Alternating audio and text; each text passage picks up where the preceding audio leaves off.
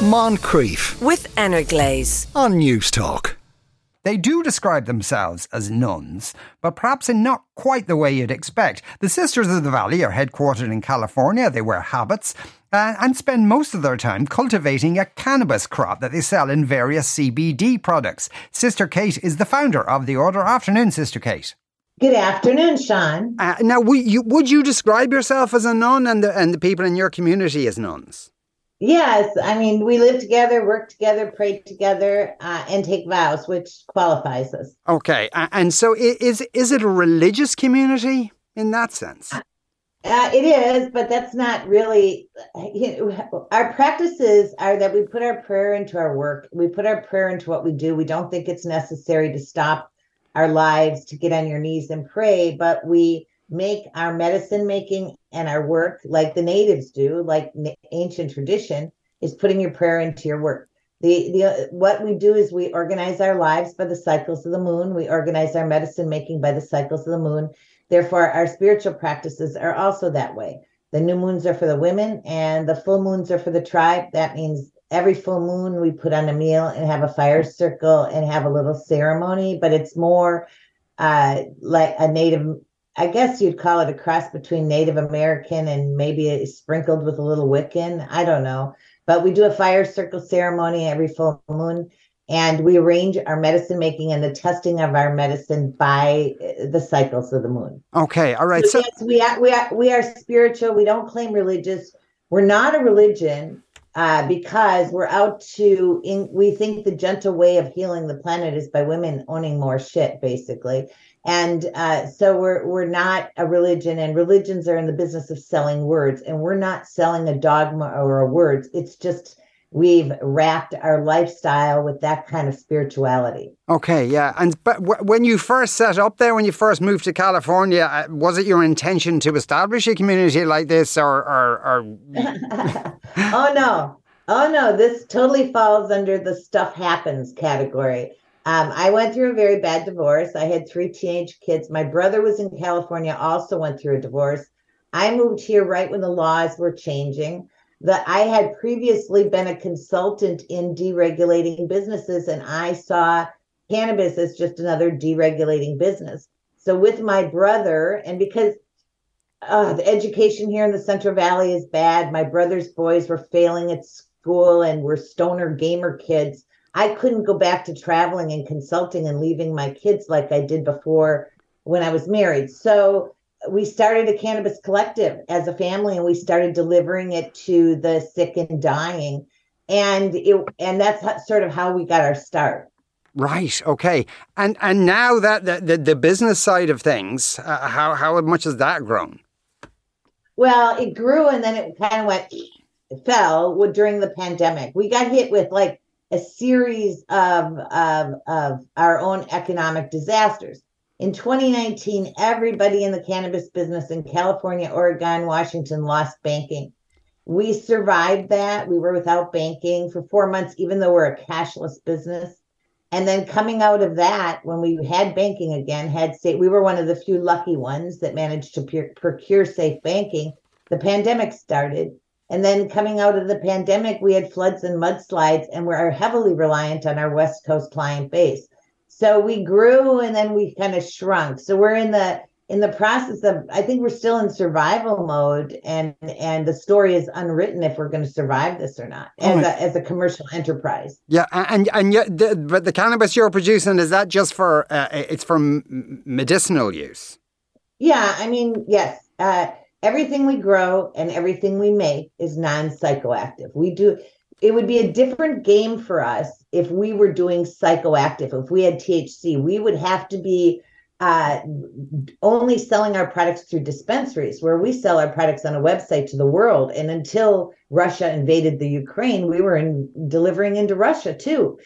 So, because everything we make is non psychoactive, it has trace amounts of THC, but we are like one tenth of the limit to be considered hemp. So, like, we're so far away, you'd have to eat a whole jar of Sav or 20 or drink 20 bottles of our oil to feel anything Mm. that would be anything near to psychoactive. I'm not sure it could happen actually because of the low percentage.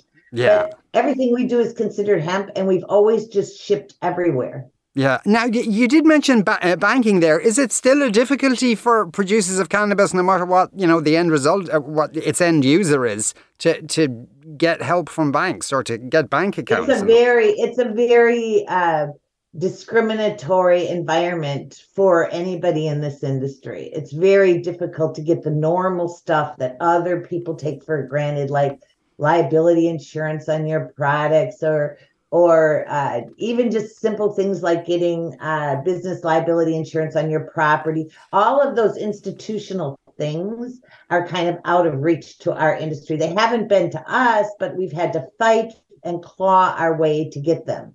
My gosh, yeah, it's it's it's odd. You would have thought you would have thought the banking world would have kind of uh, yeah. moved with these developments they all are bankers are so risk averse. They take no risk. And if they if they don't think the feds are on board with what you're doing then they're just not going to play. And insurance companies are the same.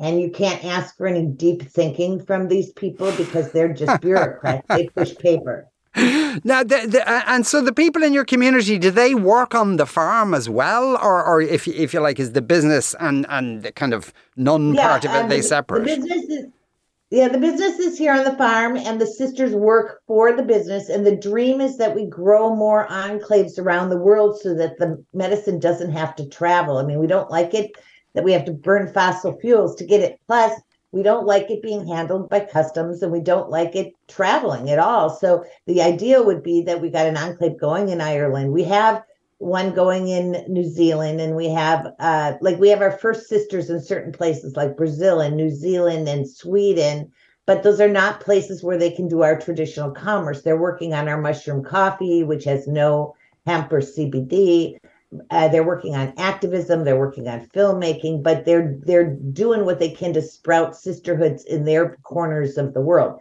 Mexico's actually grown with eight or nine sisters now. And uh, and so that's what our hope is that our medicine is made locally and delivered locally and it doesn't have to travel. That's the dream. Right okay. So but but it's not just the medicine there's the the activism seems to be a big part of that as well. It, we have like a uh, like a sort of a guiding trinity of spirituality, activism, and service. So that's like our trinity where we're we're putting our prayer into our service, into the medicine making, um, and activism is core to what we do as well. So, but we're also trying to create a different kind of lifestyle that is more harmonious with nature and more kind to the people and has more of its own safety net as the traditional society fails us all. So, uh, so we are fluid. Like we had a young sister here as a novitiate three years ago, but she wanted to leave and go live on campus uh, at a university for two years, and so she left. But then she lived on campus for two years, and she's back, and she wants to spend her senior year back here with us and and begin her career, which may or may not be involved with our business. She is working. All the sisters who live here do work for the business, and we have some brothers who work for the business. Mm. So will will the sisters be say politically in I because I, I, assume there's activism in different countries depending on what the issues are in that place. But uh, but for you in California next year, will you be campaigning? For instance, will you insert yourself into that debate? About the well, president. ever since we got the grown, ever since we got a grown up back at the helm, ever since Biden replaced Trump, we haven't been uh, incited to do so much protesting as we did during the Trump era. Mm. Uh, and next year, I think our focus is going to be on just getting people to vote and making them understand that their vote matters because there's so much effort on the other side to make people think that it doesn't matter and to get them to stay to not vote. Yes. Uh, um the it'll be fairly toxic though I imagine next year. Yeah, I mean, what it's America drives me crazy. Like, I'm sorry, I lived in the Netherlands for 10 years and they limit the number of months that this campaigning bullshit invades their life. And we know that it's going to start already by December, and we're going to have a year of shit show attack ads that that that are really just sort of toxify the air. It's it's not a cool thing, but uh, we have to do our part to make sure, sure people vote anyway. Otherwise, the bad guys take over. Sister Kate from the Sisters of the Valley, thanks a million for talking to us today. Okay, well, um, bless you and and good luck to all of you, and thank you for having me on your show. Moncrieff, weekdays at 2 p.m. with Anna Glaze on Newstalk.